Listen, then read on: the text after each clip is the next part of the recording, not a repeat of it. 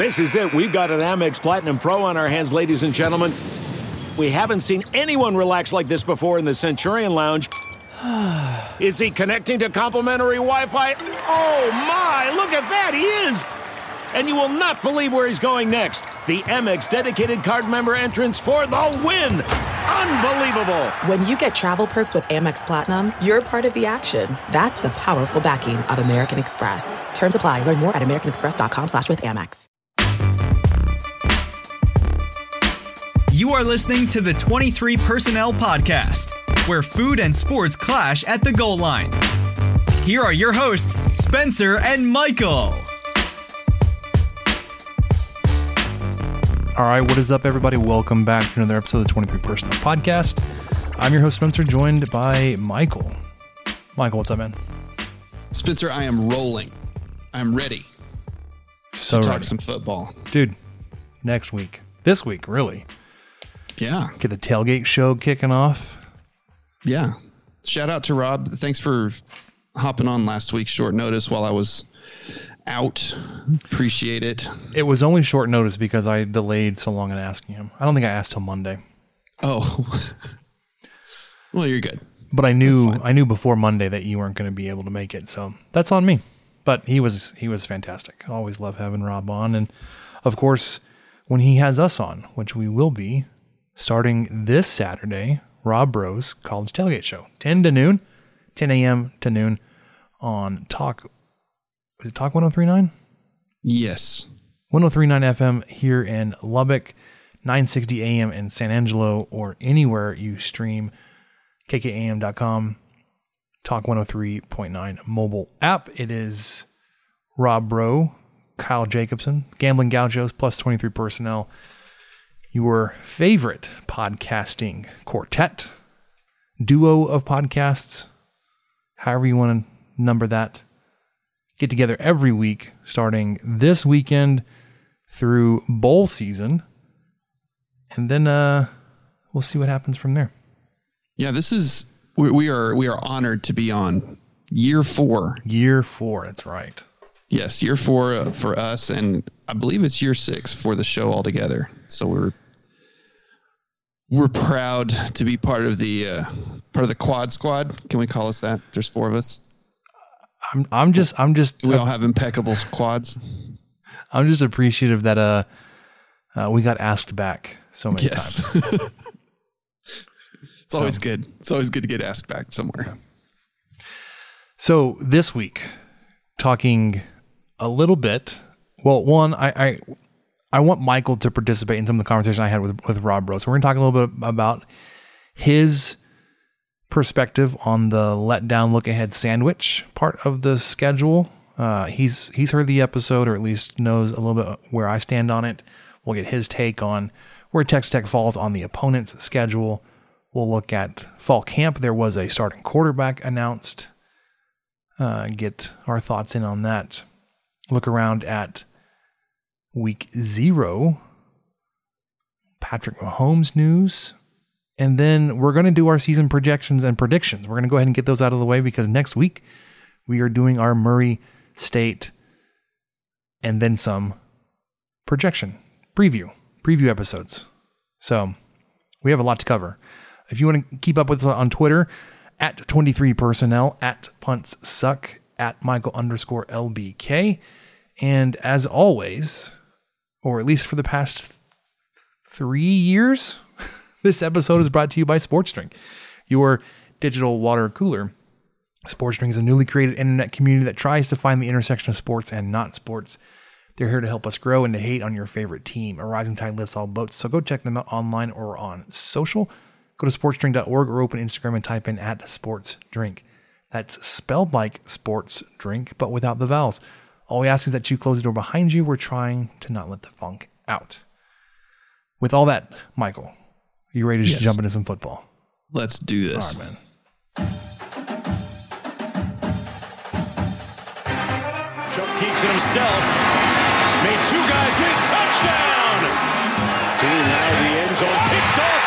And it's picked off. Pick six. Jeffers.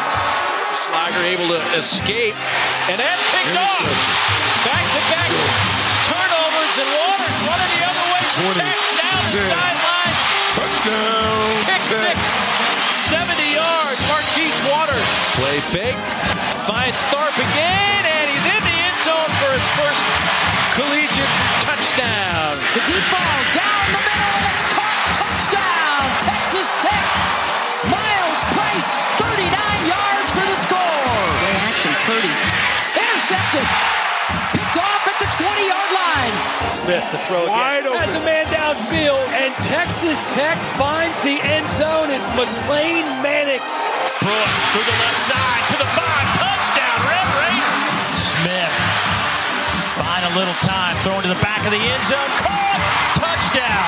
Tied at 38, three seconds to go, 62-yard try. Garibay has his foot into Wow. it. It may be long enough. It is good. It is good. It is good. Jonathan Garibay has won the game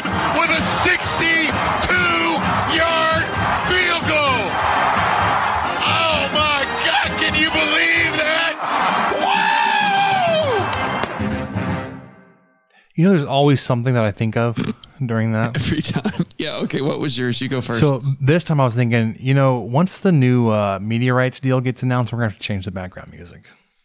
oh, That's the Fox college football theme. yeah, yeah. We'll we'll have to see what uh, Tubi comes up with, Man, I'm, or I'm- um, or Freevee Plus, or uh, you know, my, I'm open. I'm open to all of these excellent windows that these streaming services are going to have for us. It's going to be great. I'm looking forward to Midnight um, Madness Thursday, 1 a.m. kickoff, just because it's going to be the only one on, and that's important on the Apple TV. I'm, re- I'm really hoping it, it's going to be Apple. Let, let's just be honest. That or, or Amazon. yeah, that'd be fine. It'd but- give me an excuse to subscribe to Apple, and then I can catch up on all those great shows that I need to start. Sure. So what what did you think of? I just John Harris going, wow. just that that just gets me. I've probably mentioned it a few times, but I haven't in a while, so I had to I had to recall that one. Um, and then I also asked. Um, I also thought about when our our man, our color guy was was t- talking over the play by play, and I asked Rob like, "Hey, what would you do?" And he said, "We'd have words in the break." It was Brandon Jacobs, by the way, Brandon Jacobs, thank, thank former you. New York Giants running back. Love him Yeah. dearly. I felt for Rob because I felt like I mean, he aside from uh, Keith, he's the only guy that we would talk to that would have that situation actually happen and have to deal with it and be like, "Hey, dude, um, just let let me call the touchdown, please. Just I will throw to you. I will I will I will point finger guns at you if you need me to, and then you can speak." yeah. Hey, speaking of finger guns, um, did you see the big news for Patrick Mahomes? I did. He is going to be a featured character in Fortnite. Oh, exciting. that's you, okay. You I'm got sorry. me. I'm, I'm messing with you. I mean, it's true, but that's not what we want to talk about.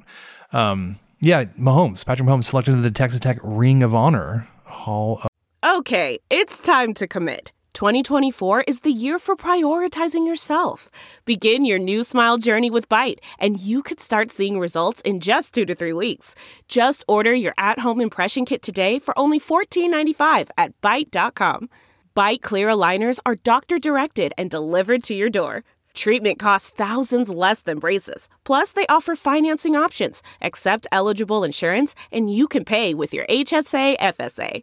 Get 80% off your impression kit when you use code WONDERY at Byte.com. That's B-Y-T-E dot com. Start your confidence journey today with Byte. Man, that sunset is gorgeous. Grill, patio, sunset. Hard to get better than that. Unless you're browsing Carvana's inventory while you soak it all in. Oh, burger time. So sit back, get comfortable. Carvana's got thousands of cars under $20,000 just waiting for you. I could stay here forever. Carvana, where car buying meets comfort, meets convenience. Download the app or visit Carvana.com today. of Fame will be inducted October 28th. Do you see the video when they uh, announced it after his preseason game? I They got video of him. actually didn't. I know that the video existed, but So- I didn't actually watch it. They did the announcement. They actually played it in the stadium there at Arrowhead. Uh, and Schovanec and Hocutt were there, surprised him on the field. And then they played it on the Jumbotron, the big screen there. As he watched and they got a video of him. It's really cool. So, um, Patrick Mahomes will be what is it the seventh player into the Ring of Honor? Eighth. He'll be the eighth. Eighth member. And I guess it's just kind of a matter of time, really. I mean, you might as well just go ahead and get it done now. Strike while the iron's hot. The man's proved himself in the in the in the pros for sure. He had a prolific career stats wise here at Tech. I mean, it wasn't his fault that his defense allowed 43 points a game. Um, so I'm just I, I'm still kind of unsure what qualifies. I, yeah, because when you all think the about guys it, that were there had unquestionable success in college. Um, and their teams did too. I think. Yeah, Mahomes like statistically had success, but you know, as as the leader of a team, like he his there were teams losing Yeah. season where Mahomes was the starting quarterback, and then you said it's not his fault. Um, but yeah, it's like it, it was one of those things where like you couldn't not put him in it. Like that would be like a glaring oversight. Like Patrick Mahomes went to Texas Tech and he's not in their their football Hall of Fame. Yeah. But also like, I mean, let's be honest, he's not the quarterback. Like he wasn't. I don't want to downplay what he did at Texas Tech because he was freaking Houdini. No. Um, but in terms of like, like he's continued to progress in his career and his abilities, success, however you want to say it. So You don't have the best third down percentage in the country just because uh, Kingsbury called great plays or something. you have it because of the guy taking those snaps. Um, And then at the same token, you have the 128th ranked defense. giving him So it's 45 just part of points a game. So he's going to join Elmer Tarbox, uh, just all time favorite name. Also, one of my favorite throwback uniforms. I would love to see Texas Tech do were worn uh, back in Tarbox's day. Leather helmet and all. Go for it. Crabtree, Zach Thomas, Gabe Rivera, Dave Parks, EJ Holub, and Donny Anderson. I, I did like that in the official release from Tech. They got a, of course, they had to get a quote, a quote from head coach Joey McGuire, and he naturally mentioned the high school that Mahomes went to. Oh, of course. It was like his second sentence. From afar, you could see how talented he was as a star at White House High School, and I just thought, yeah, of course he's mentioned the high school. Good, good, good job by you. Good job by you, coach. You never know when another kid may come out of White House and be really special. You know who else saw him coming out of uh, out of high school and really wanted him was uh, Mack Brown. Are you are you are you joking with me again? No, he wanted to be a safety. All right. Speaking of quarterbacks, uh, Joey McGuire has announced starting quarterback Tyler Shough. Surprised or not surprised, Michael? I am not surprised. I don't have any hot takes on this. My I had the What? I had the boring that's what we take do, of. Well, I, I got some hot takes later. You just you just you just wait down there. Uh, but but yeah, I mean I you can call it boring if you want, but that was pretty much who I wanted. I just I, I've I've seen him around town. He is every bit of 6'5", 230. Uh, so is Smith. I mean, you know, I- both of these guys are large dudes, but um, I, I just I think he's got a really good shot at uh, performing well in Kittley's offense, and that Smith is just he's younger. He's got more years to to play as a Red Raider, and I, I think it's kind of one of those things where if if you start Smith and that didn't work out, and then you went to Shough, and Shough really did well, you'd kind of feel like, oh man, we we should have done that all season. Whereas opposed, uh, you know, if, if you start Shough and end up somehow switching to Smith later on, you can live with it because Shough's about to be out of eligibility anyway. But anyway, I know that's not like a vying endorsement, but man, I did like he had a he had a nice deep ball. We just didn't get to see him very much last year, and I think he will.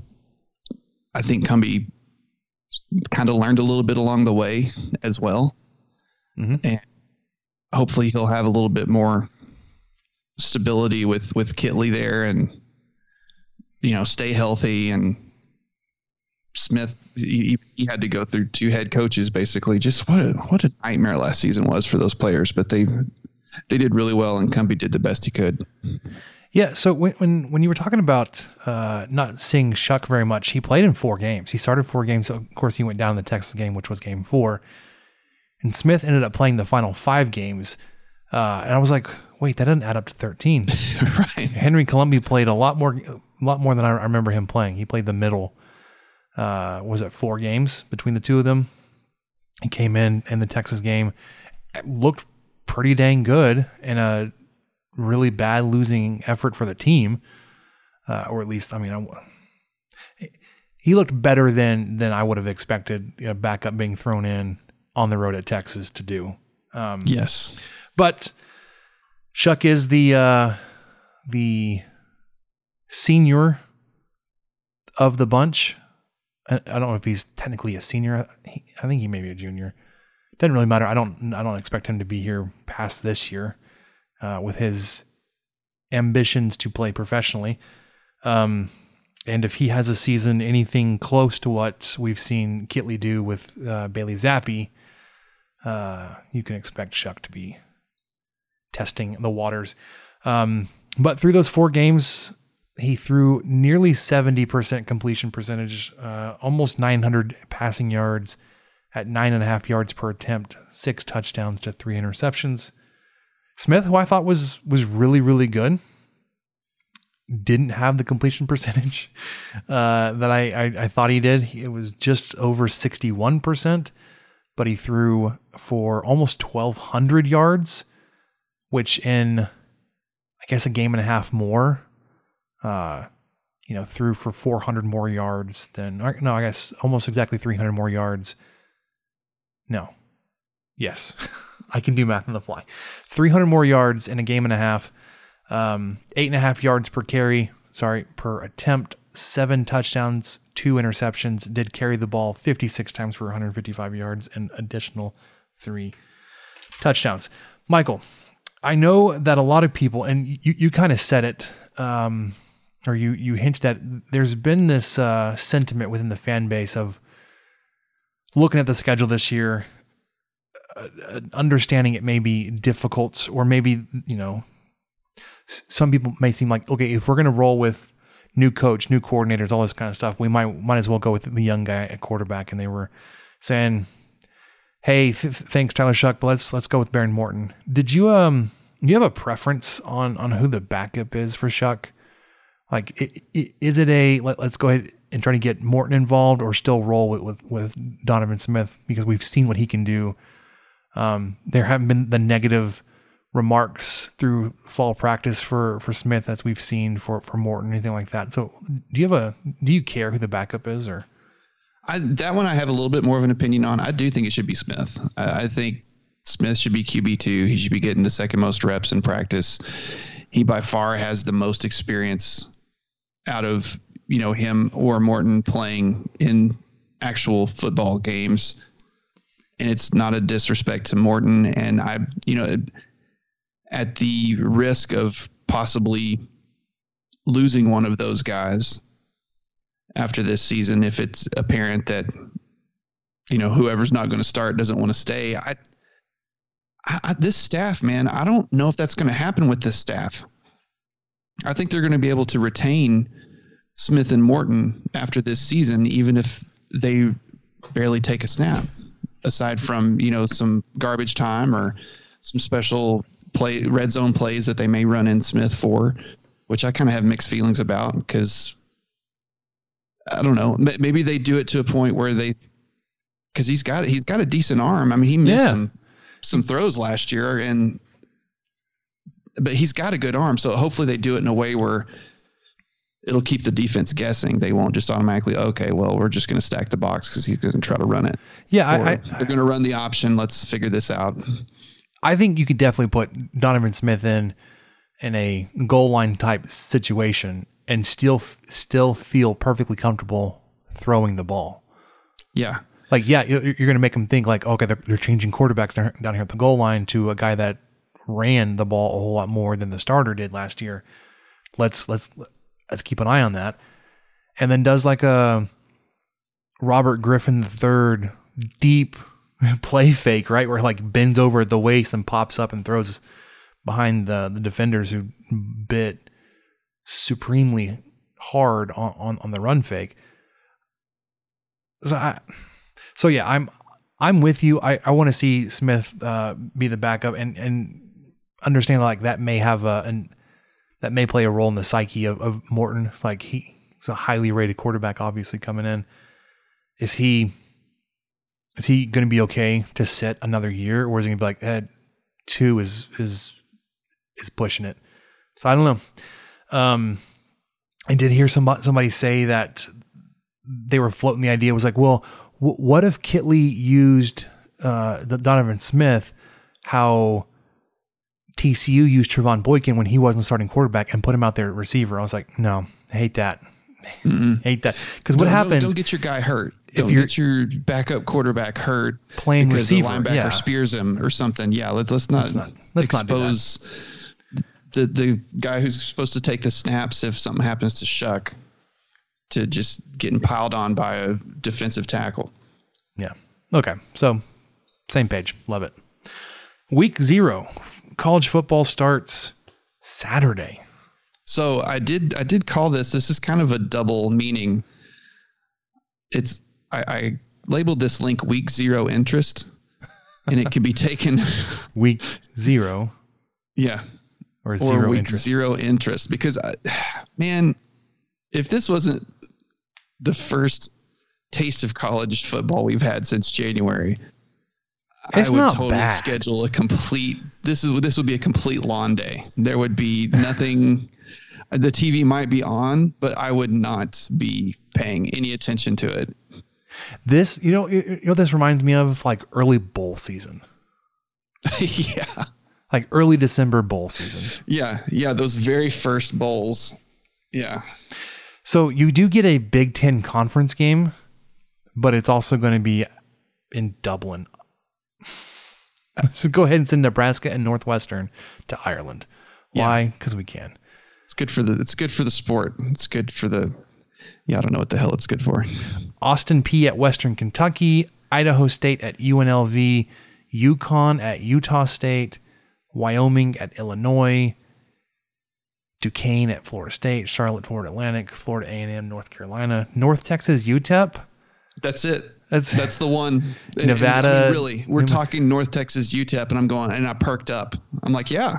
Oh, mean, mean green miners. Let's okay. Eight o'clock. That seems perfect. I'll have all the yard work done. We can watch that one. I don't know why, other other than it just being available. Vanderbilt at Hawaii. I was like, yeah, Yeah, that's a sicko committee special right there. I could turn that on. Yeah, nine thirty o'clock. CBS Nine thirty o'clock. Yeah. That's a thing. So week zero, um, you do like I said, you do get the Big Ten conference game on Fox at eleven thirty, but uh, man, like wh- why why why are we getting into the business of sending really bad football overseas? Like we want to get more Europeans involved and interested in the sport. Like wh- why are we sending really bad The? Jaguars, just constantly the Jaguars. Yeah. Well, okay, and also um, I wanted to see because I didn't think it was very good. Oh yes, let's get two of the bottom three Big Ten teams from last year to Dublin Yeah. because Nebraska and Northwestern both went three and nine, one and eight in conference. Ship shipping off to Dublin. Let's go for it. And like, what what do you do with like the fan base of those teams? Like, hey, you know, you don't get this game at home. I, I, don't, I don't know where it was supposed to be that year, but you don't get it. We're gonna send it. Anyways, so yeah, I'm the degenerate in me is gonna find something to watch Oh sure, and, and just have it on. Someone's like, "What are you watching?" Like, yeah, But this is this is I mean, this is bad. I mean, none of the Duquesne, Florida State. That's on ACC network. No one's even has the ACC network. Idaho State, UNLV. I, What's Nevada, funny- New Mexico State. That's sort of you perked up at North Texas UTEP. That's not even going to be on TV. That's the one game that that You gotta be weekend's not going to be on not, TV. is it? Mm-mm. Oh, Nevada, New Mexico State, ESPN two. well, I may have to watch that one, I guess, At until 9 o'clock. Vandy kicks off at Hawaii. at 9.30 um following week though is it any better? Oh, yeah i guess it's a little better. You get central michigan at oklahoma state. You get that rematch. Well, those are these are all the those are Thursday. this is yeah thursday the first so the following week. West virginia pitt obviously Yes. that's going to be a big game. Ball state tennessee eh, south carolina state ucf go big 12 um let's see. Penn state at purdue there's another big 10 Ooh, Yeah. Alabama A&M and UAB. well, the Alabama clash. Yeah, Louisiana Tech at Missouri. Go Sonny. Uh, New I might Mexico actually State. watch that one. New Mexico State plays on Saturday and then on Thursday. That's rough. Northern Arizona at Arizona State, Cal Poly. There's a bunch of games on, on Thursday night. There's a handful on Friday, probably headlined by TCU Colorado. You think? Snooze. I mean, that's still terrible. That storied rivalry of Colorado and TCU. Yawn. Tennessee Tech at Kansas. My dad went to Tennessee Tech. Oh, well, upset special there. at Kansas, they got a shot. Um, and then obviously getting into the the full slate on Saturday the third. So, all right. So we're both the same, but we may have a game on this weekend, but not like because we absolutely are tuned into the game. It's just Well, college I've football see, I've back. got to see me, me Cornhuskers. I've got to see me Cornhuskers. Okay, so we talked about a lot. Let down, look ahead sandwich, Michael. Yes. Where where do you fall on? Is that a thing? Is that something that Texas Tech could possibly look to benefit from this upcoming season? I don't want to go through the, the schedule game by game like we did last week, um, because I've got the picture up in front of you, so you you, you can see it. I don't want to like read through it again, but your thoughts are there are there spots where Texas Tech is like they're catching their opponent at a bad time for them?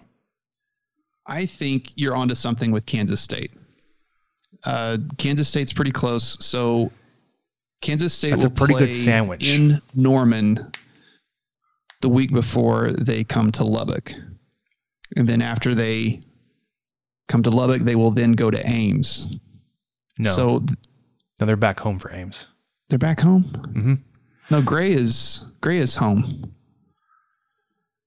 Okay. Yep. I'm reading that No, wrong. so I said they'll go to Lubbock and they won't. That's where I messed up. So they go to OU, they come Yes. back for, for, for Texas Tech, and then they go to Ames. That's where I messed up. Yep. So that could be a letdown look ahead because things in Norman may not go well. I don't know. I feel pretty good about Well- Kansas State this year. They they have historically done pretty well against the Sooners. They absolutely have. And that was with, you know, Shaman of the South Plains, Lincoln Riley leading everything. Uh, so I, I do th- think you have something there. I, I can't remember if y'all mentioned OU or not, but that one is definitely on my radar because before OU comes to Lubbock, they will have just Played played Bedlam. Bedlam, Mm-hmm. and possibly one of the one of the last Bedlams. Um, it will be in Norman, so and they have done really well in these games, but this one might be a little trickier with uh, Venables there and him kind of figuring everything out. And so then, you know, their last game of the season is coming to Lubbock to a place that absolutely hates them. And I hope nobody forgets that it wasn't just UT who did all this crap. It was OU as well. They were completely involved. And anyway, I just like to remind everybody as much as I can. And you know, I think Tech's going to be kind of on the rise. I think OU might have had a rough loss, possibly, and maybe looking ahead to the Big 12 championship game. So I, I think Kansas State and OU have potential for a, a big old Red Raider size let down look ahead sandwich. Um, I'm looking across the schedule again. Baylor, maybe with the look ahead to Oklahoma, but they're going to be coming off of a week of, of, of playing Kansas. So, Yeah. um, Iowa State, it's going to it's going to be difficult to win up in Ames for Texas Tech. Uh, and I mean, they're they're they're going to be coming off of Oklahoma State, getting ready for TCU. I don't, I don't like that matchup so well. Uh, Oklahoma State, you get them early, um, surrounded by Baylor and TCU. I don't think it's a big deal so much. TCU between West Virginia and Texas. Yeah, but they're not going to really. I, I Well, that'll be a home game for. I don't know TCU and West Virginia. That's just whoever scores 15s first is going to win that one. I don't know. I don't know what either of those teams are going to do. Texas, you get them first, uh, and then they go to West Virginia. Sorry, no, they, they go back home to host West Virginia. Uh, West Virginia between a Thursday game uh, against Baylor and then TCU. So I think you're right. I think your your two best options, and they're going to be teams that you're going to need uh, the shot for uh, Kansas State and Oklahoma. So Yeah, and I'm probably going to pick us to lose both of those, but but still, I st- still think it's the best. That's because as soon as I say this, someone's going to be like, okay, well, he's obviously going to pick Tech to to beat the Wildcats and the Sooners, and I, I don't know. I don't think I'm I'm able to do. Are you Are you ready to do some picks? yeah, man, let's let's, let's jump into the season projections. Let's do it Ah. official. I, if I had the the right sound, I'd be like playing something. Let me, let me see if I got something. I probably don't. Uh, nope.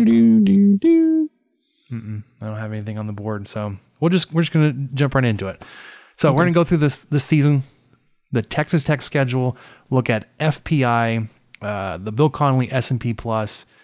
If you want to consider returning production uh, as a as a means of benefits or however you want, we, we can talk about that, and then look at the projected over under wins. Um, starting off, obviously Murray State FPI gives Texas Tech a 99% chance here. I think we're both going to take the dub here. Yeah, Mike? no Okay. no surprise there. Um, I mean, I really don't know what to say about him yet. I'm not sure what we'll talk about next week because I don't know a lot about the racers. Aside from last year, they were six and five, three and three, which put them fourth in the Ohio Valley Conference in the FCS. So He's done his research, man. I, I couldn't tell you anything about Murray State besides snooze. Next. I did I did a Google. I did a Google. So Did a Google. Tech's gonna win that one. Okay. Following week, at home versus currently 24th ranked Houston FPI gives you a 55.5% chance there. You are negative in the S&P plus difference. Uh, they are ranked overall as a 10.3 where Texas Tech is a 6.3. They are returning 64% of their returning production. It's a home game, Michael. I I feel pretty good about this one. I'm, taking Tech to start off 2 0. Okay. I've I have some thoughts. Oh no. I'm, I'm hesitant. I wish we could make this pick after game one because That's not what this is this I know, segment's for, man. Houston's first game is at UTSA at 9:30 9:30 oh my gosh. On uh, September 3rd at 2:30 on CBS Sports. So for the 10 of you listening who get CBS Sports you can watch this game. I, I think that one would be a great one to watch just because you'll get to see one UTSA the the diamond in the rough of Texas football teams and just kind of see what Houston's going to be about this year. Um, and so I just really wish we could make this pick after that game. I don't want to downplay what they did. I mean, they went 12 and 2 last year. Of course, their only losses were to Texas Tech and Cincinnati. That's right. Um, they did beat an SEC foe, Auburn, in, a, in the Birmingham Bowl. So it, well, it's- Auburn was down, man. They were they were out of I, it. I know, and you know the AAC is kind of it's the AAC, so I'm still going to pick Tech to win. There you All go. that to say, but I just think it was. I'm not. I'm not as super confident about it because Houston's going to be a pretty good team, and and they've got quite a few guys returning. Is Houston going to be looking ahead of their matchup back at home versus Kansas? Ah, probably not. Probably not. No. All right, first road trip next week on the 17th at NC State, currently ranked 13th in the polls, 25.2% according to ESPN. This is almost a 10 point differential on S&P Plus. I think you fall here. First loss of the Joey McGuire regime era. Yeah, I, I'm seeing the same thing. I mean, they've had uncharacteristic stability at the head coaching position. Uh, Doeren, is that how you say his name? Dave Doeren. Yeah, he's he's coming into his tenth season. They did lose to Um, Mississippi State last year, though. Yes, and and they lost. So last year, I mean, I think they underperformed really, considering how well they did. They were nine and three, but their two losses were by four points. They lost thirty to thirty-one to Miami, and they lost 42-45 to uh, then number twelve Wake Forest. And both of those games were on the road. And like you said, they lost to Mississippi State. Also on the But- road, though. Yes, also on the road. They were a perfect 7 0 at home.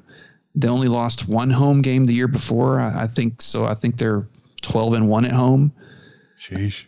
I mean, yeah, I'm with you. I mean, I they, they are tough to play at home. They've got a lot of guys coming back too. I think on this chart, they've got by far the most percentage. Maybe not by far, but actually Kansas does. Uh, and TCU. But see, I, I don't know how much. Like when I when I, I look at that and I see Kansas is returning eighty two percent of their their production, TCU returning eighty three percent. I'm like, I don't know how much that's going to help either one of those teams. But for a team like NC State, it's like they were really good last year. They're, they're bringing their whole team back. I- so have I'm- you ever before before we move on to Texas? Have you ever had Bojangles? no. I looked it up. They're not even. I don't know if there's one west of Tennessee. They are really, truly a North Carolina, South Carolina, Kentucky, Tennessee thing. I don't think there's even one in Georgia. Um, I just looked up the closest to us is Memphis.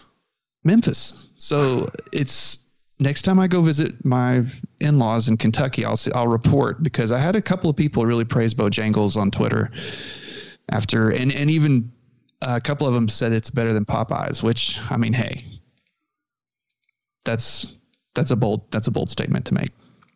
Speaking of bold statements, you ready to pick this Texas game?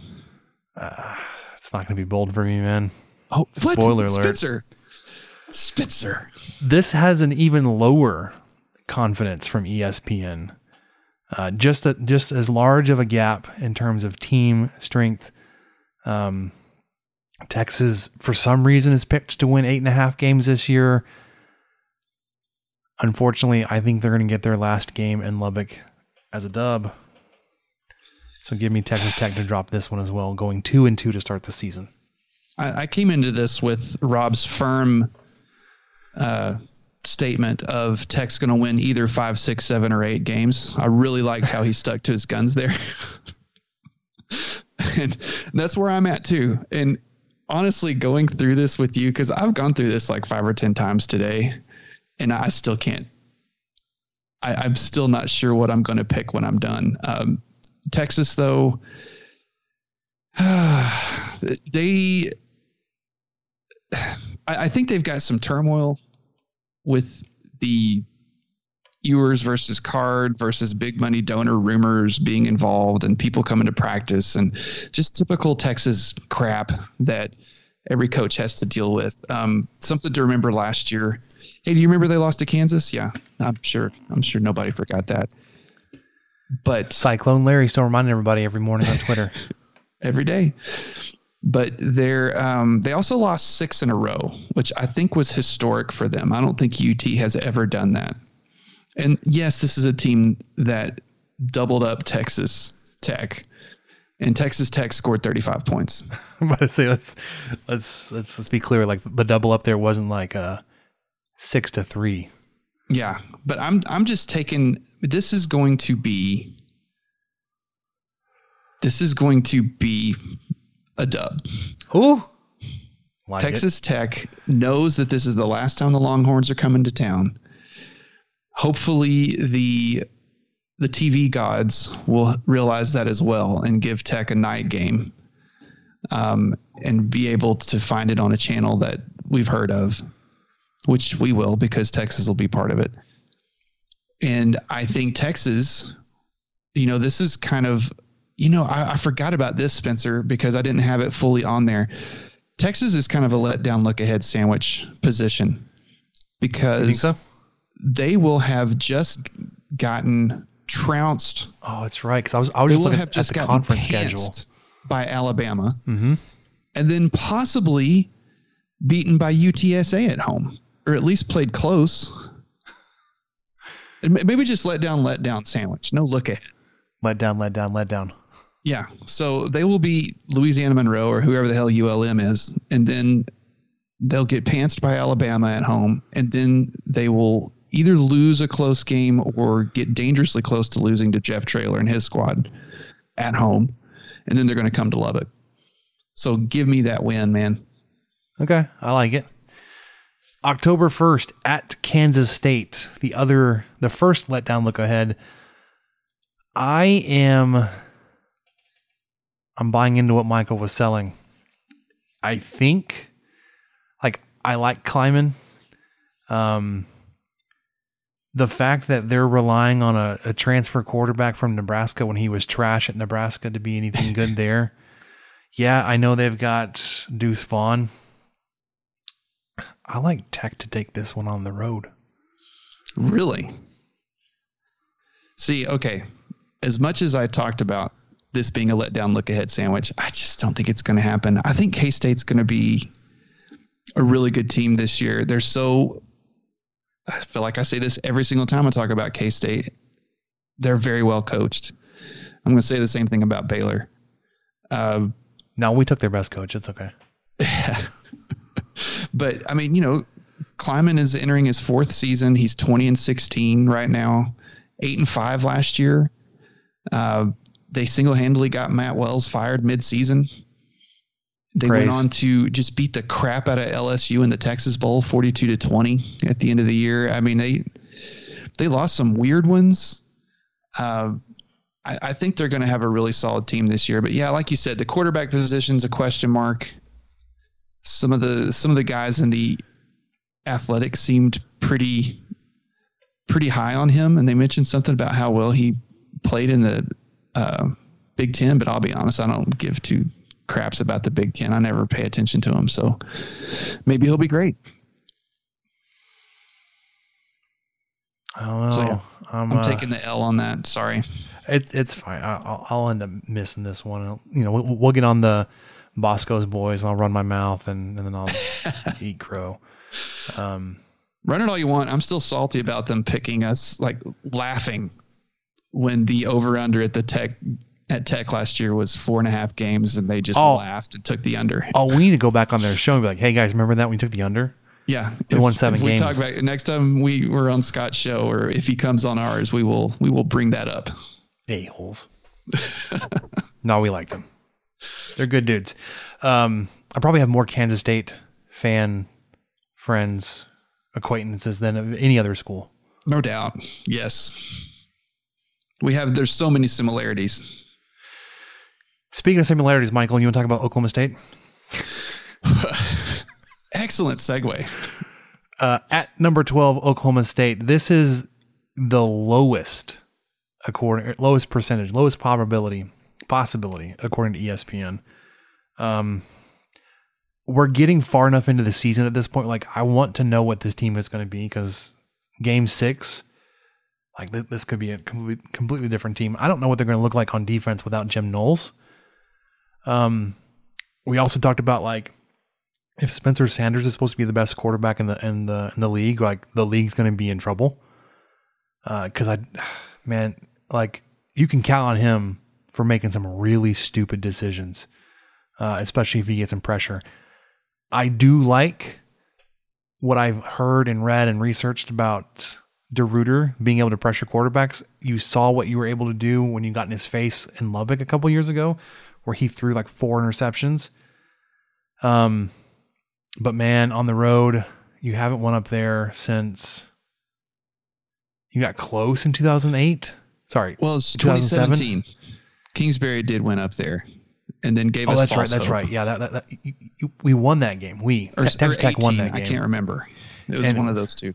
Yeah, like we were like, oh man, like we beat them. and It was like That was really fun. And then you did beat get him, close. beat the crap out of them too. Yeah, you, you did get him uh, pretty close. Missed an extra point that would have tied it, but I I don't think this is the year to get back I- at him. Yeah, I hate to agree with you here. I'm not feeling it. I mean, this is this team went to the Big 12 championship last year. They still have Deservedly so. I mean, they're they were really good, especially Yeah. on defense. They lost their coordinator. We we know that. Um, but Gundy is entering year 18. He's been there a long time. He knows what he's doing. Uh, their only two losses last year were for a combined eight points. Lost to Iowa State in Ames, and of course lost that Big 12 championship. Which they the- they do that for whatever reason. Like really good Yeah. Oklahoma State teams lose in Ames. Yeah. I mean, they're coming off a Fiesta Bowl win versus Notre Dame, who everybody just fawns over. I, this is going to be a really salty team. And it seems like everywhere I see, people are saying that the Big 12 championship's automatically going to be OU and Baylor. And they just kind of, oh, yeah, Oklahoma State will be pretty good. Maybe. K State's a dark horse. Oklahoma State's going to be in the mix, man. I, I'm not seeing a lot of reason. I, I think they have a almost a better shot to go than Baylor, although I don't see Baylor dropping off, uh, you know, a crazy amount this year either. So, yes, I, I'm unfortunately with you. I think we take the L in Stillwater.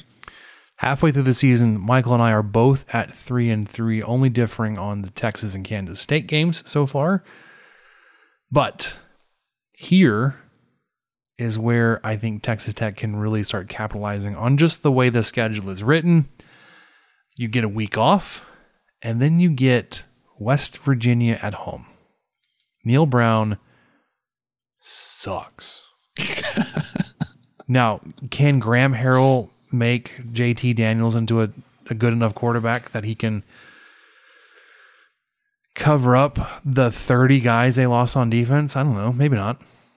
It's going to be entertaining to see what they can do, but I I this is one of the more highest confidence picks for me. Win at home against the Mountaineers. Mountaineers have lost what three in a row? Three in a row. All three of Matt Wells teams. And I mean, my bold claim here is this will be Neal Brown's last game to coach at West Virginia. Mid-season fire. Yep. They're going to let him go because think about what they will have just gone through. They will have lost to Pitt. They will beat that schedule Kansas, but they barely beat Kansas last year. They they only beat them by one score. They will then beat Towson. They will then lose to their other rival, Virginia Tech. They will then lose to UT. They will then lose to Baylor. So they'll be what two and five. Yep. Having lost to two of their storied, longtime, bitter rivals in the process. And then they're going to come to Lubbock and they're going to lose in Lubbock. And interim coach Graham Harrell is going to lead the Mountaineers for the rest of the season. And oh, oh man, so I, I would love for that to happen because I would love for Graham Harrell to take West Virginia back home and just wax TCU the following week. Oh, please. This is this team last year. What, what was it last year? Let me see. I'll scroll down. Scroll down. They went six and seven last year. They lost six Somehow. to 18 to Minnesota in the guaranteed rate bowl. and, and Neal Brown is at a perfectly mediocre 17 18. I mean, he is this. I don't know how he's still there unless they forced him to make some big changes in the offseason, and that may have been what led to Harrell getting hired. So I'm, I'm just like doubling down on West Virginia. I'm not super impressed with what they're going to be able to put together. And by the time they get to Lubbock, I think Brown's going to be in a pretty hot seat. And like it's interesting because you look back at their schedule last year, like they weren't that far off from being competitive or decent. Like they lost by six to Maryland. It was a really entertaining game. Uh, they beat Virginia Tech by six, lost to OU by three on the road, lost to Texas Tech by three, lost pretty good in Waco, 25. Uh, they beat TCU by 12. They beat Iowa State by a touchdown, lost at at home versus Oklahoma State. But I mean, at that point in the season, Oklahoma State was pitching shutouts left and right, twenty-four to three, and their offense was so terrible. That's why I'm like, Spencer Sanders, man. Anyways, uh, they got doubled up by Kansas State on the road, 34-17. They beat Texas by a touchdown. Uh, beat Kansas only by a touchdown. So like it goes back and forth. They they beat Texas, but then they barely beat Kansas. And I get Kansas was was on the upswing there late. They were they were feeling it, uh, and then losing to Minnesota. But like I just like I said, one of my highest confidence picks there to take Texas Tech back at home after a bye to reset, kind of get the taste out of your mouth in the first six games. Like, no, we're not doing that. Nope. This is different. Yep. Speaking of Now different, personal. welcoming Baylor. They haven't won in Lubbock for- for 30 something years, whatever that stat is that keeps getting thrown around. We like to say, yeah, they haven't won here. They also haven't played here in a while. That's fine. Uh, It's beautiful. 2008, I think was the last time they played in, in Lubbock. The last game of the season, Graham Harrell blew up his hand and Crabtree nearly broke his ankle. Um, I I like the upset here. Oh, you do. I do. I think it'll be personal. Uh, do you think they've lost too many guys up front, or I don't believe in Shapen. I listened to Rob Rowe and their their Twitter spaces um, when they had the Baylor guys on, and they were just slobbing all over Shapen, like he completes ninety five percent of his passes between the numbers with no pressure. It's like, no shit, that's the easiest throws out there. Like it, it was between the numbers, between the twenties with no pressure. I was like, well, apparently that's all they have to throw it to. There's not really a deep threat that's part of the offense yet to emerge. And, the running backs are kind of a toss up as to who's going to come out of that too. Yeah, and and it, it could be like an Abram Smith thing where like they come out of nowhere and like the offensive line propels and makes a running back great, which is what they did last year. Like Abram Smith was really good as a running back. The guys were like it was the offensive line. I could see that, sure, happening. Um, they are returning the second least percent production of anybody in the Big Twelve. Only only only team returning less is Iowa State. Uh, and this is considering West Virginia when they had something like 20 guys transfer. Yeah. Baylor has the exact same percent re- percentage returning. Uh, that- and most of it's on defense. Reduction, does that include Joey McGuire? And uh, Nance and Blanchard. Blanchard, yeah. No, it's just it's just players, but Okay. yeah. So give me uh give me Texas Tech to take this one on on the home field versus the Bears. Baylor had an awesome season last year, you know, rebounding from two wins in 2020, then going 12 and 2, their only two losses at Stillwater. And inexplicably against TCU, they lost last year. I kind of forgot about that. But Big 12 champs, reigning Big 12 champs, took down the lane train. Of course, I can't remember his name, but that Ole Miss quarterback got hurt really early in the Sugar Bowl. It, uh, Matt Corral? Ah, it sounds right. Or was that the guy the really bad year? injury too, wasn't it? A, like a horrible knee injury. Anyway, um, Yeah, lost a Corral. great, you know, bit of his staff. They're going to be on opposite sides of the sideline here, but I'm still, I'm, I'm just going to. I hate it. I think Baylor's going to win here for the first time since Even- know, Reagan, Reagan was president, whatever that works out to be. even considering that the even years are there typically the regression, the down years for them. No, okay. Well, the, Aranda, I think Aranda's the X factor. I think he's just. Do, do you know what Aranda did on the even the last time they had an even year? I'm just messing with you, man. I'm just messing with you. It's fine. walked into a COVID year with. And won one game, man. Come on. We won two. All right. Uh, I'm going to say on the road here, but the game will be in Fort Worth. I'll just put it that way. Uh, against TCU, I don't understand, and and I, I th- th- this will be one of those games. If we lose, like I'll be most fired up about. I don't understand all of the the love that TCU is getting. Pick to win six and a half games. Uh, ESPN gives you only a 37% chance here. I think you take this one on the road. Absolutely. I've got Lubbock East in my notes. Um, this is this is going to be a win. It's it's going to be an interesting environment. TCU. I was listening to a podcast that I don't listen to very much. It's it's run by Learfield Sports or something. It's called Big Twelve Update or whatever, and it's an hour long. And I think forty three minutes of it are ads. I'm not entirely sure, but um, so it's like a early production of the 23 personnel when we got on with uh, with the network when he had like three ad read breaks yeah, some and some betting sites that may or may not have been offshore. Manscaped. sure. Yeah. Anyways, but yeah, they.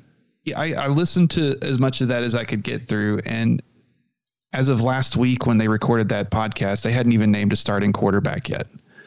And you know, it's it's one thing to have something like Tech did, but it's another. I mean, you, you've got yes, they have a first time coach just like Tech does. But Sonny Dykes, I, I are we going to see the 1930 Cal Sonny Dykes, or are we going to see the 3018 SMU Sonny Dykes? Um, you know, I'd like to bring up Kansas State again. They are also the last team that uh, Gary Patterson played before he got fired. So Kansas State responsible for two firings last season. But th- this is just not. This is not going to be um, the same type of team I think we've seen Texas Christian put together and somehow put together wins against Tech. I, I think Tech's going to take this one. And, and I just want to point something else out too. You, you, know, just to give us a little bit of comfort and a little bit of solace, UT and OU and all that. TCU, when they were in the Mountain West from 05 to 2011, they averaged 11 win seasons. And then since they've been in the Big 12, in full seasons, and, and this is particularly just Gary Patterson's record, they've gone eight and five, which we would kill to go eight and five every year because they had a couple of really good years. But there's just a, an immediate change once you upgrade your conference and, or you know, perceivably upgrade your conference. So I, I think the thing that we've been talking about off and on this whole time, just kind of this is a good sample right here get ready for UT and OU going eight and five on a good year. I'm just really excited about it. Yeah, I I just. I'm sorry to change it all back to that, but yeah, give me. We're winning. We're winning in Fort Worth. I'm with you. In, so in front of you know forty thousand fans, thirty three of which are in red and black. Through nine games, I've already got Texas Tech at bowl eligibility with six wins, six and three through nine saying that I'm like, um, I'm we're gonna be like four and five right here the season. We're gonna need we're gonna need to win two of the last three. Um, moving on, Kansas, just about a non-conference victory here at home. We're we're we're we're, we're taking the W there at Iowa State. Okay. I don't like it, man. You you Texas Tech has not played well in Ames especially late in the season. Um, Patrick Mahomes' team, like I, we keep going to back to that, and they they got beat pretty bad. Uh, and we talked about you know Mahomes not having the defensive support there. The offense was non-existent that game. Um, slept walk through that game. I unfortunately I think Texas Tech loses this one. Man, Iowa State you know, after that great run they had in 2020, Big 12 runner up, so much hype. Probably the most um, hyped up Iowa State team in the history of football coming into 2021. But then guess what they did? Seven and five. Oh, they well six, seven and six, seven and six because they lost their bowl game. And guess who else went seven and six? Your Red Raiders guess who kicked a 62 yard winning field goal to beat this team at home? The best, the best team Iowa State has ever hyped up to existence. You know, I mean, Matt Campbell is about to Seth Littrell himself. this everybody was prediction. thinking about like he he's going to be the next guy, and he's all these big jobs, and he just hangs on Yep. one season too long, or maybe two Yeah. at this point. Yeah, he's he's about to enter his seventh season. I mean, he, he's 42 34 overall, 31 23. We'd kill to have a 31 23 Big 12 record. That's fantastic. But I, th- I think they've reached the peak. They've lost too many guys. They are Uh, the the team with the lowest returning production of anybody on the schedule. And let me see, what, what's the name of that quarterback? You know, I've been seeing a lot of stuff about him. Hunter Dekkers. People really like Hunter Dekkers. Well, we'll just have to see because people really liked Brock Purdy, but Brock Purdy really liked to throw tall, lofty interceptions at the worst possible time. So I'm I am just not bought into Iowa State at all this year. They're also replacing even more on the defensive side. We we talked about they're losing Purdy, Hall, and the the tight ends. They're having to replace sixty five percent of all defensive snaps. Yeah. So on what was after a last year okay defensive Yeah. team. they lost 13 to 20 to Clemson Clemson. in the Cheez It Bowl to end the season. I, I just think we've already seen the peak of, of Matt Campbell. And so I, I think we're on a on the same trajectory as the mean green here. So I'm taking Tech to win there and I am fairly confident about it. I'm I'm, I'm almost salty about it. Okay. Final game of the season, final game before deconstruction begins at Jones AT&T Stadium to get ready for the new South End Zone hosting the Sooners. The Sooners um I know you talked about like wanting to be mindful that they are also responsible for all the realignment stuff going on. It wasn't, wasn't just Texas jerks. Um, this is the team. Like I just I don't have a good read on. Like they could be really good, which they they always have been, but also like, I mean, I was probably even more down on them when they were replacing Bob Stoops going to Lincoln Riley, uh, and they didn't seem to miss a beat. Um, so that's like I, I don't know, man. I I don't like this one. I'm gonna go ahead right now.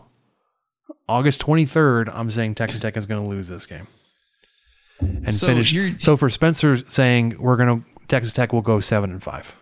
So you think you think OU coming in after losing Bedlam, looking ahead possibly to a Big 12 championship game, if they're even that good. I mean, they they've got who's this kid from UCF who played a few games? Dillon Gabriel's pretty good, man. Yeah, yeah. and then we've got uh what else do they got? He's going to be playing for. I don't even know. I okay. Yeah, I'm with you. I think I think Tech drops this one. And, and and the main reason I'm one of the main reasons I'm doing it is because we got to the end of this exercise and I realized I had seven wins and I was like, okay, I'm not going to do eight four. I just can't do it. I can't do it. I think seven is still probably slightly over optimistic. I came in thinking I was going to go five seven and then um, yeah, I went seven and five. And you went six and six. Seven and five. We both went seven and five, but we've got some. We've got three different games in there. Yeah, so I think uh, I could see. Well, on the games that we that we differ on, um, I think the one I'm I'm a, more confident in my my projection would be Texas, where you you've got Texas Tech having a good shot to win that one. Of course Uh, they do. I think really like Kansas State could go either way. We we split that one. We split the Baylor game. Um, I am not a believer in Baylor, uh, and then we split Iowa State. Yeah, and I'm not a believer in Iowa State.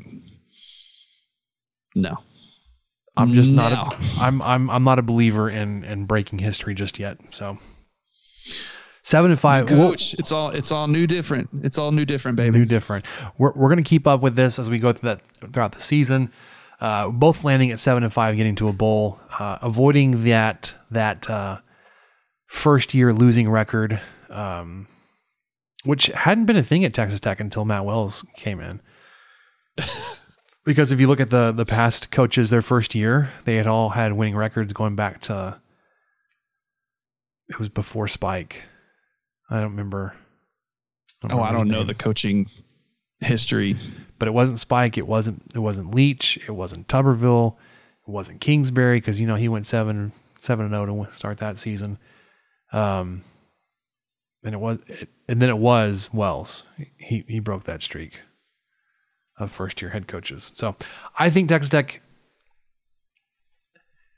over produces over over over delivers on their five and a half wins this season uh, by a full game. Man, I think they go over with seven. Could I? I could see this team winning four games. It would be disastrous, but like just things don't go the right way. You get off on a horrible start, like you lose to Houston, you don't upset Kansas State, then you're looking at five straight losses. Yeah. Which could really buckle a team.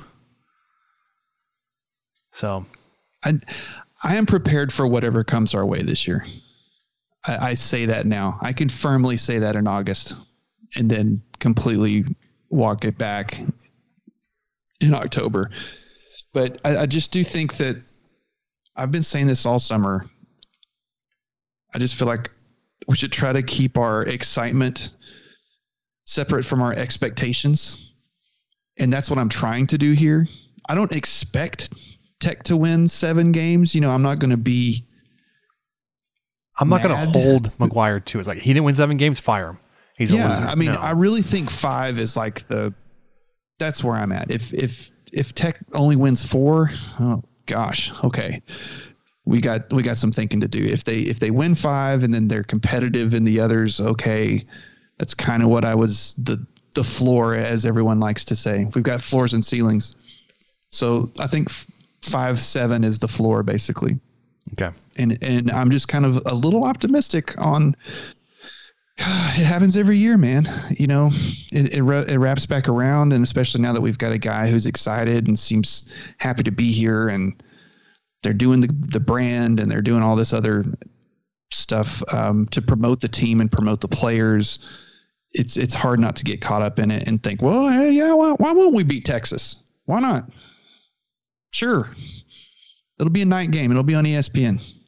No, it may not be because they will have just lost to Alabama and uh, squeaked squeaked by against the Roadrunners. Yeah.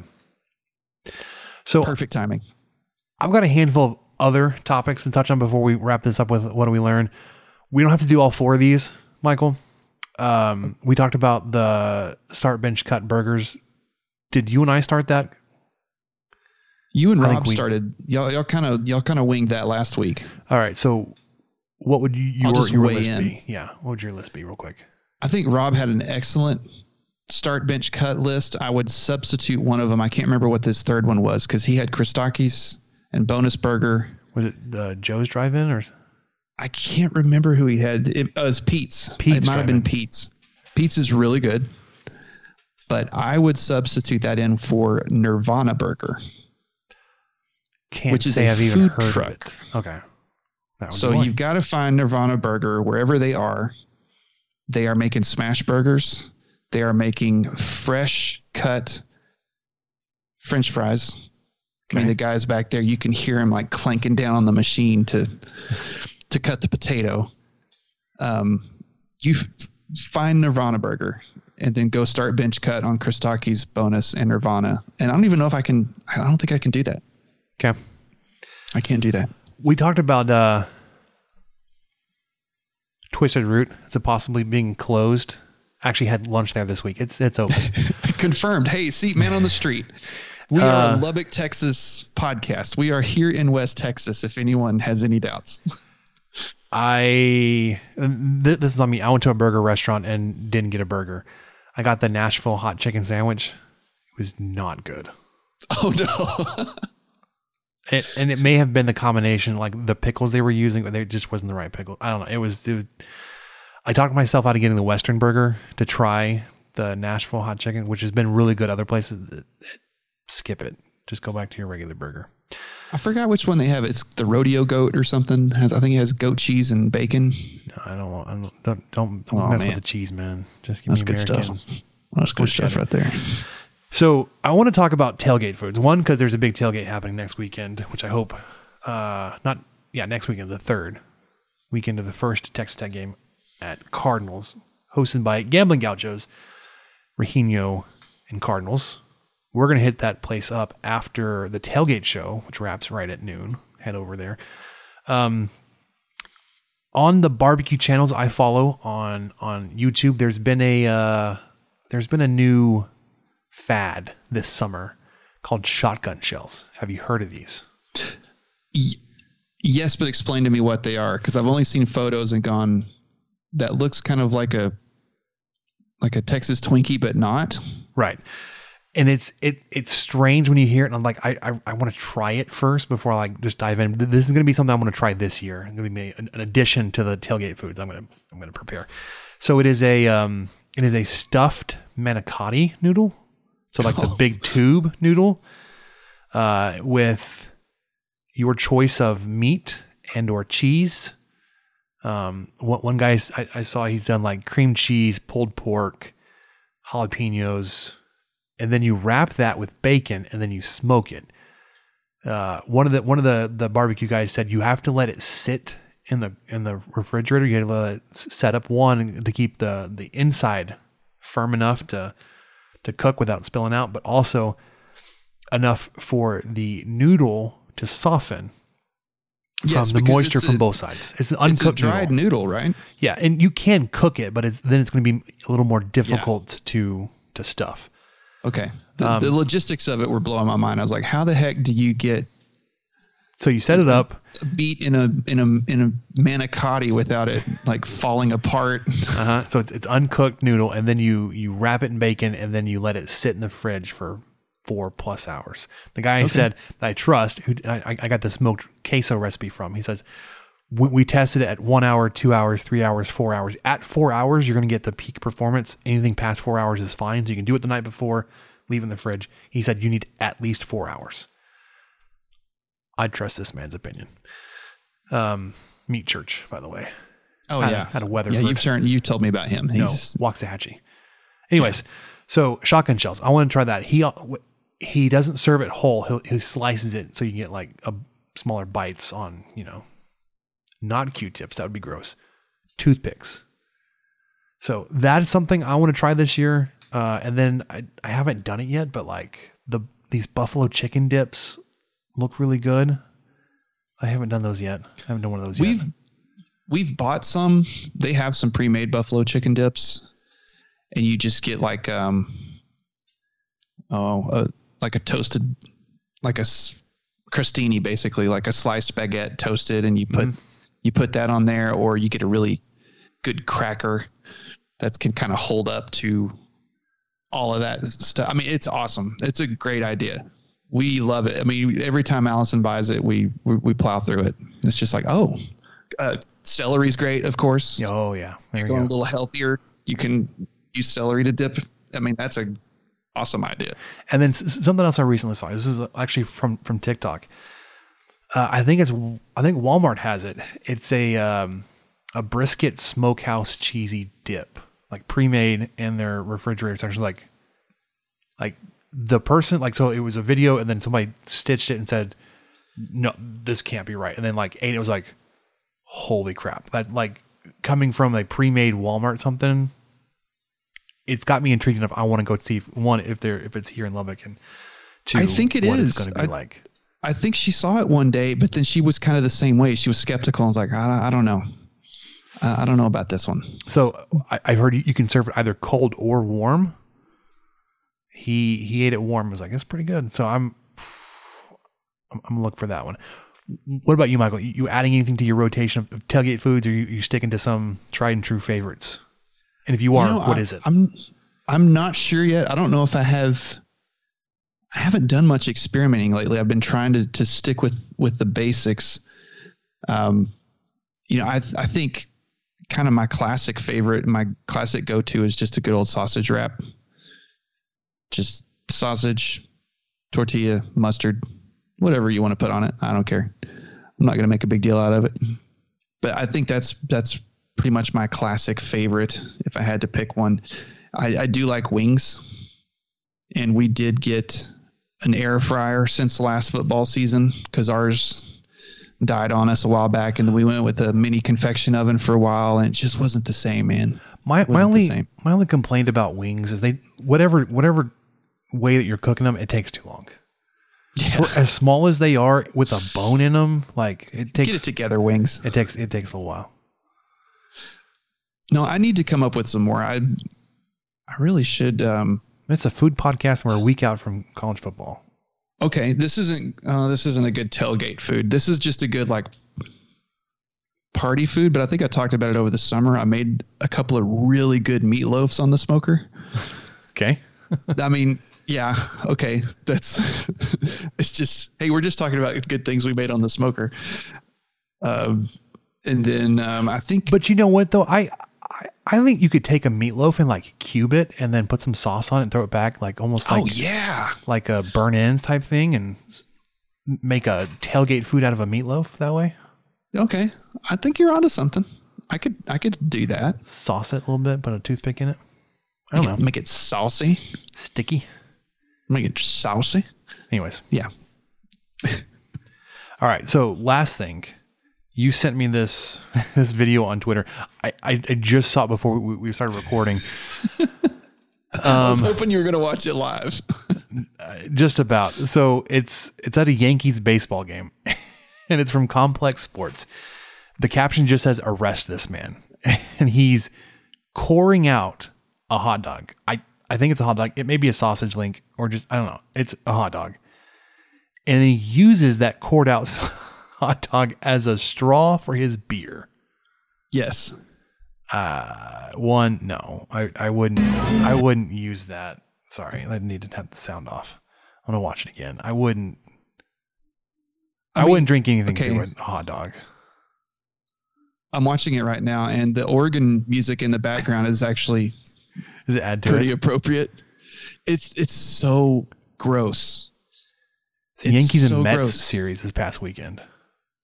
He takes the straw, and like you said, He he uses, hollows. the, yeah, he uses the straw to core out the hot dog. He he stabs the straw into the hot dog's urethra. Gross. And then as he extracts the straw from the urethra, he gets the the meat mass out of the straw. He sucks that out of the straw until the, it's a full pathway. You know, Hank Hill would be proud of this urethra. It is not narrow like like Hank's. So this he then takes his beer, which he has set on the ground, because heaven forbid any you know people can walk over knock the beer over he doesn't care he needs both hands free to do this grotesque dance he is doing and he gets that straw and he makes the the hot dog weenie straw where's the bun where'd the bun go spencer did he just throw it away I think it's in that that that white cardboard container that he's balancing on his leg. I think he just pulls the the hot dog out of it. I don't know, man. So, it's yeah, disgusting. he picks up the beer, dunks the hot dog in, dunks the the hot dog weenie in. I can't emphasize this enough. There's no bun. The bun is not involved. yeah, it, The it, bun is a passenger. it's gone. Yeah, bun's gone. And and so he dunks that in there and then yes, uses it as a straw. My God. So I, I I have to ask Michael, just because of all the the entendre here, talking about the the, the weenie. Have you seen that video from the Oakland A's game? We have to be delicate here. I have seen I have seen the video in question. Some extracurricular activities going on in is it left field? Yeah. Did okay? Did, did you see the? There's like a podcast group or, or somebody went to the game the following day with signs and Yes, sat in that saying, okay, okay, that was also pretty funny. There, there's there's too much, too much going on in a baseball game. It's just it's a baseball game, guys. Yeah, keep your keep your head in the game, which I think was one of the signs that those guys are holding up. Oh, bananas! All right, let's uh let's wrap this up with what we learned. All right. That's not the right one. Somehow got onto the wrong soundboard. Here we go. What did we learn, Palmer? I don't know, sir. I don't know either. You would think with this fancy board I wouldn't do stupid stuff like that, but here we are. Um, what do I learn? We're we're still a, a food podcast at heart, man. I, I can't wait to get get back on the smoker. I haven't I haven't fired it up in good six weeks. Granted, part of that was was was with the move. Um, we're still without grass here at the house.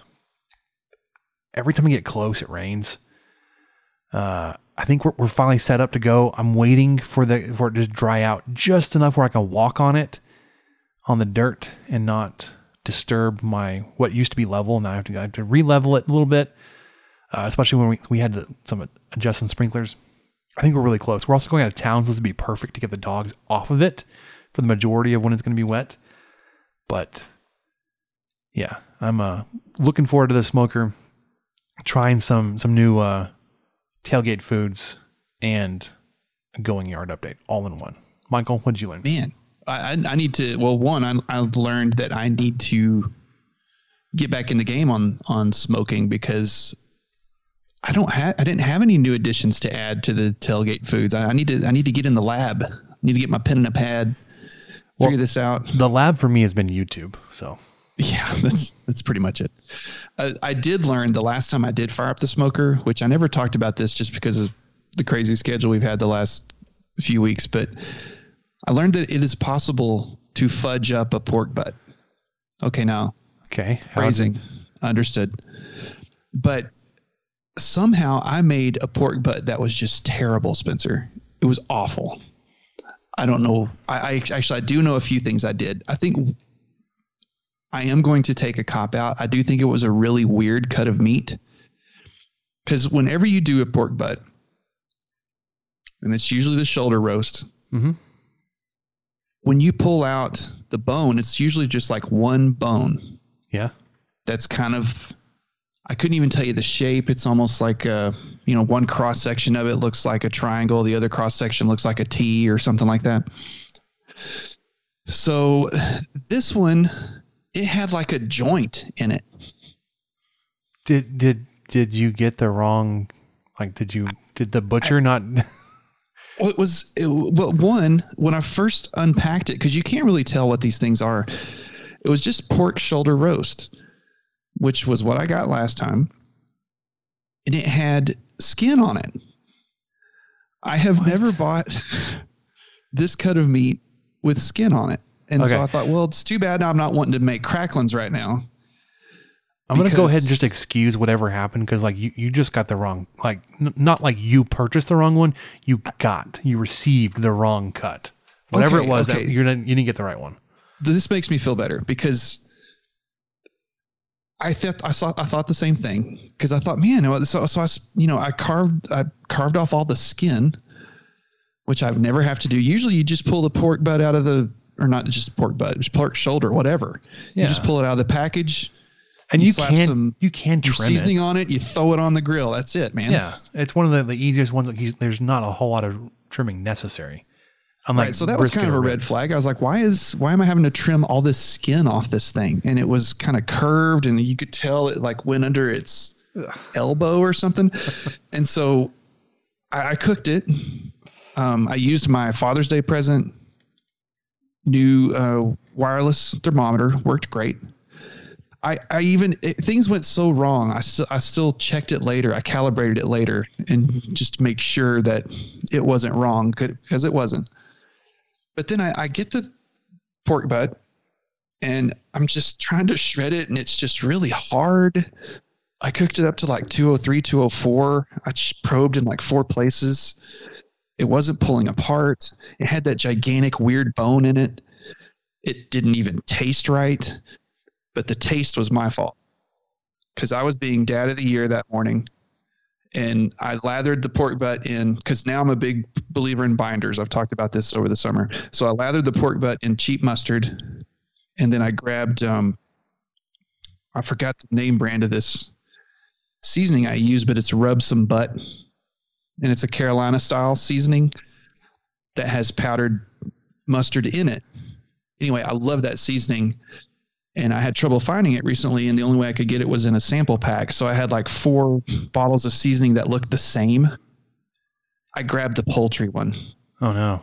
and I had no idea. And I had my little five year old just like dousing this whole thing with this poultry seasoning that has a lot more salt, garlic, herbs, all these different things that I did not want on my pork butt, that I did not expect to have on my pork butt. And I didn't even notice until after I'd pulled it. It was just a complete disaster.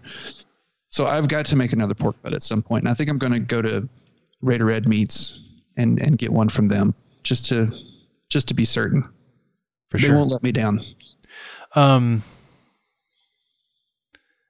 So, one thing I, I I've also learned recently, um, I don't know if it's so much like a secret, but like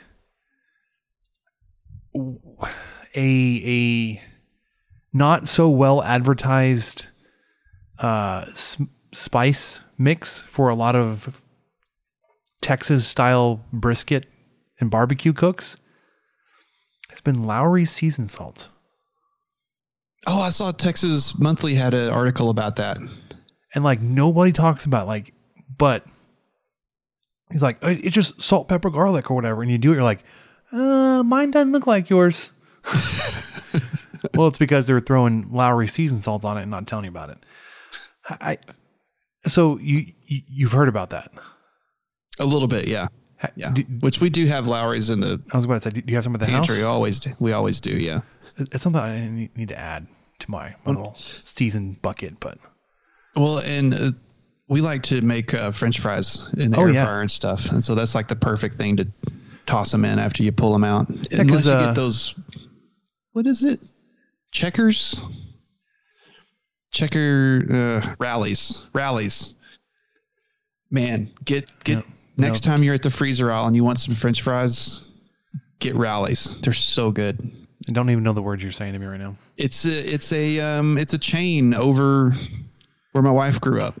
Rallies, like just, or is it like Raleigh? No, rally as in like a rally race. Rally. Rally's drive-in. Checkers, Rally's famous season fries. Yeah. White and It, black Checkers checkered. rallies is kind of like a Hardee's Carl Jr. type of thing, I think. Um. Okay, so Mesquite had a Checkers. Oh, okay. But there you go. it So it might be the same ago. kind of fries. Yeah, but I, I it was so long ago. Anyways, we are They're awesome. uh, well over. I, I I wouldn't say over time, but we are well into our second hour of podcasting here. Um, one want to just appreciate all of you fine folks for listening to us each and every week. We are super excited for football season to start. Rob Rose College Tailgate Show starts this weekend. Tailgate next weekend. We'll be back next week for the Murray State preview. For Michael, I'm Spencer. We'll catch you guys next time.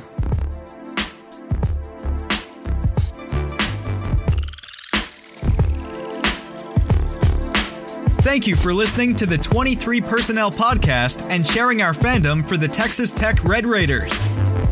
You can connect with us on Twitter at 23personnel, Spencer at Puntsuck, and Michael at Michael underscore LBK. And find even more great content over on stakingtheplains.com. Help us out by rating the show and leaving a review on iTunes and subscribe on whatever channel you listen to podcasts. Remember to tell your friends about the show. The guys will be back next week with another episode. And until then, guns up and let the tortillas fly.